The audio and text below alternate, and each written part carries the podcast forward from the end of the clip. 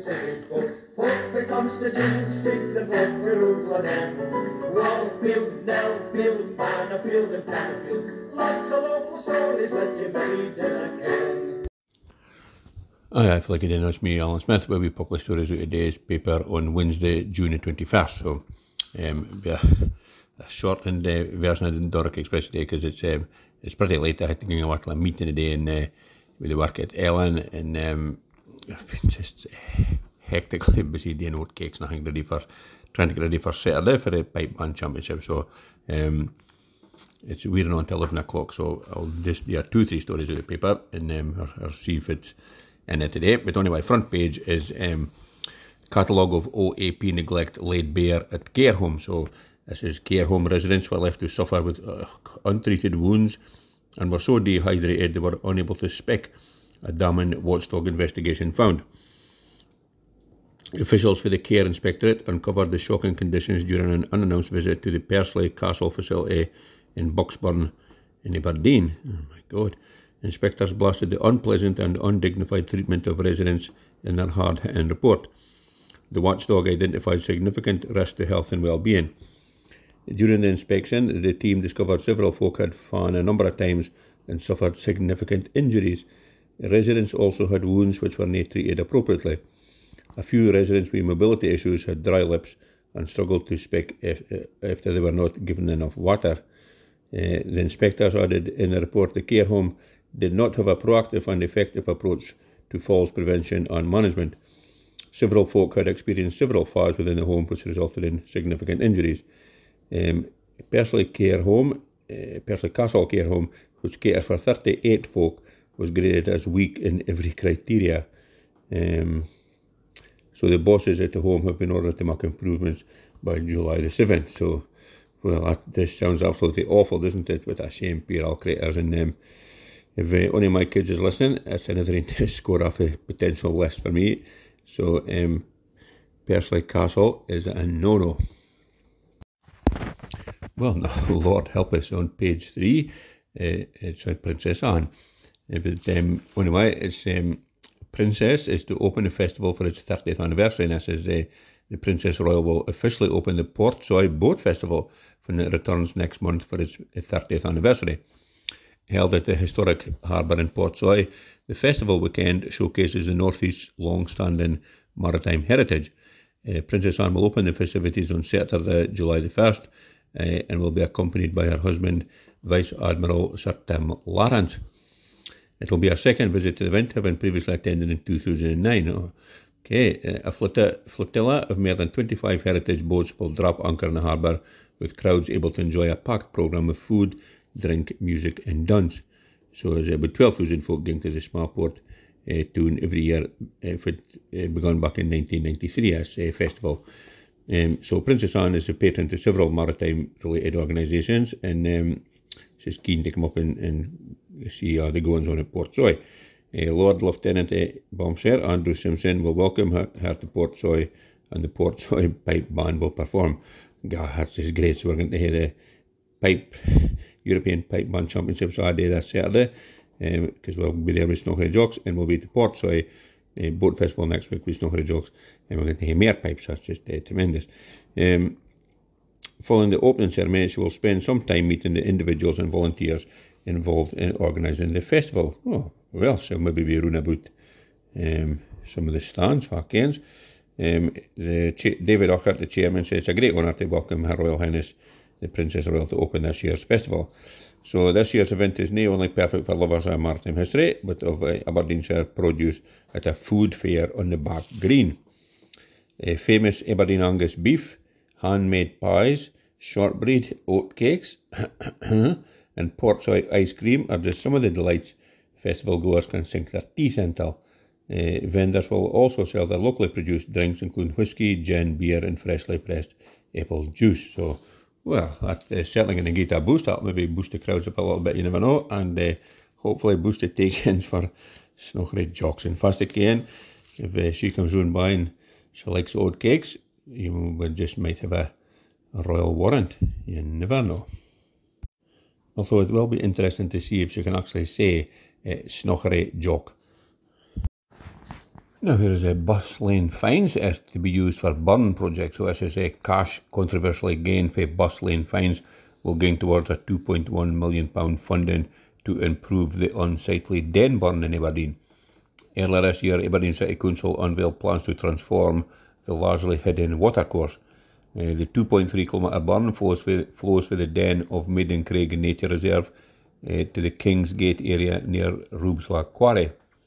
As part of the project, the den burn will be rerouted to remove straight sections and gain it a more natural course. Uh, work will also be carried out to improve biodiversity in the area and new paths will be made. Um, an update on the project was given to the Council's Net Zero Environment and Transport Committee today. And it emerged that some of the money the Council has made for bus lane fines will be put towards the scheme. Well, that's quite a good idea because um, they get muck a hell of a lot of money off that bus lanes. A heaps of folk can drive them out and just unwittingly going into a bus lane for a minty and then they get a, a big slapper of a fine. So um, if it's putting towards good use like this, then that's fine. But if it's, uh, you know, just squandered on things like fine pieces and joints for the councillors, then that's a no-no. So, um, yeah, and it was certainly by the artist's plans that uh, it looks like it would be a hell of a lot better for it is, although I, I must admit I've never actually uh, seen this, uh, uh, the actual den burn. Um, but if the if it uh, can be upgraded to look a bit better than for it must be just now, if it's underground, then it's going to look pretty fantastic because it's going to be out and open and it's going to be a fine path along the side of the, the burn and uh, benches along the way and plenty of greenery and wildflowers. So much better. Uh, good use of the bus lane money. Now here's a Europe Pipe Bands event. It returns to Granite City. So this is uh, for we're going on Saturday. But only with the sounds of world class piping will fill in Aberdeen Park this weekend as one of the largest piping events in the world descends upon the city. Uh, while a lot of piping will, of course, feature on Saturday's European Pipe Band Championships, there's also a number of family activities and local stalls on offer. Um, Snookery Jocks being one of them. The event is one of the largest competitions of its kind in the world, featuring more than a hundred pipe bands, so we can certainly hope to hear it. Uh, that great song with a hundred pipers and a and a well up and give them a blah a blah. Um, surely. Um, and there's also 25 drum majors. It's the first time the European Pipe Band Championships will be held in Aberdeen since 1981. The competition was previously held as part of the Piping Inverness in Bught Park since 2019, uh, but the organisers said the event was no longer financially viable and it was deemed into Aberdeen. Um, so the Balmoral Group is the headline sponsor for the championships and it's hoped it will attract more talent to the city and will boost the local economy. Uh, so it's in the Duthie Park, it's from half past nine till half past six. Um, a single adult ticket costs £12, and for kids between 6 and 15 is a fiver. If you're under 6, you get in for free. Uh, the piping competitions will take place in the middle of the park, and there's different categories for different ages, etc. etc. Um, various local traders and producers will be displaying their wares on the day. Um, so there's a good buckle uh, folk mentioned here, and um, Snookery Jocks will be there as well. Um, and there's also face painting, bouncy castles, glitter tattoos um, as well. So there's just heaps and heaps to do.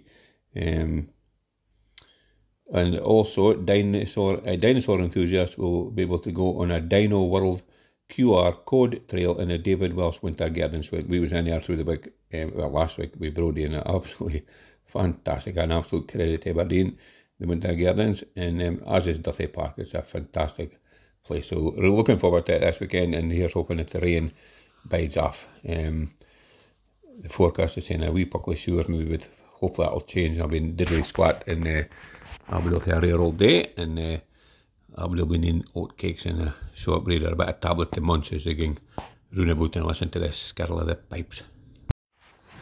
Now here's another thing uh, to draw crowds to Aberdeen. This is the Armed Forces Parade. Uh, so spectators of all ages are expected to line Aberdeen streets to show their support at a parade celebrating the British Armed Forces. The annual Armed Forces Day always brings out a crowd. Massed pipes, drums and vintage military vehicles will join over a thousand serving, veteran and cadet force personnel parading through the city centre. This year's parade is on July the 1st, a week later than usual because the European Pipe Band thing is on uh, this weekend. At 11 o'clock in the morning, the procession will set off for Holborn Street and its way down to the Castle Gate. The official Armed Forces Day will be marked by the raising of the Armed Forces Day flag on June the 23rd. Lord Provost David Cameron said Aberdeen's Armed Forces Day Parade uh, provides an opportunity for spectators to pay tribute to and thank our British Armed Forces personnel for the commitment and hard work they undertake a year for the benefit of our whole country. By raising the official Armed Forces Day flag on Friday, the city of Aberdeen will pay tribute and respect to the Armed Forces Day for more than a week, which is fitting for a city that is recognised as an armed forces friendly city and is committed to the Armed Forces Covenant. So, um, yeah, well, I've never actually seen this uh, parade doing, but you know, if I was uh, if I wasn't going to be up in Portsoy, I would certainly be in and, and a look at that because it's uh, yeah, it sounds like a really good thing, and you know, they deserve a bit of appreciation, I think, for for the FTD and for the FTD put up with. No, just finish up with sport as normal. The back page is nearly a story, just a big headline picture of Scott McTominay. Uh, Scotland Rain, R-A-I-N, Supreme in Euro 2024 qualifying. So, um, f- unbelievable result last night, just fantastic. Um, you know, four wins out of four, first time they've ever uh, did that for the start of a qualifying campaign, and um, yeah, just uh, amazing. Eight points clear, top of the group, and um, you know they couldn't have been in a better position, really, could they? So here's hoping they can get a job finished off sooner rather than later when they bite my nails last game or something. But um, tremendous effort by them, and despite all the torrential biblical uh, downpour there was, it still didn't put them off. Um, you know, absolutely brilliant effort, and you know, just in even that uh, result or, or further in the table could um, bring a smile up to the manager's face or to Stevie Clarke's a guy uh, doer kind of lad, but he, no doubt about it, he's doing a tip top job. So come on, Scotland. Now, that's me done for the announcement that we buckle snippets of stories out the day's President's not, on Wednesday, 21st of June 2023. Um, so, uh, some guy uh, doing poor today, some um, guy sure a rain through the day, but uh, you know, it's finished up quite a fine evening and certainly still have a have a close, just health a warm. Um, um, but as long as it's, you know, like I say, we're just looking for this weekend to be fine and dry. That's the main thing of it. With that, we'll be happy. Um, kind of farmers are screaming for rain, but it rained at night, that's all we need. But anyway, thanks very much for listening to this podcast. Now, uh, hope you enjoyed it. If you did, please make sure and tell somebody about it. And um, if you didn't, just keep it to yourself. Um, that would be tip top. There's always room for more folk on the listening to the Doric Express. So if um, yeah, if you can tell a couple folk that would just be uh, dandy, and also follow us on Spotify. That is uh, the the end thing to do, and I'll never miss an episode. So in the meantime, thanks very much. Cheers now. Fuck the Constitution, speak the fuck the rules Mannofield and. Lots of stories that you made in a.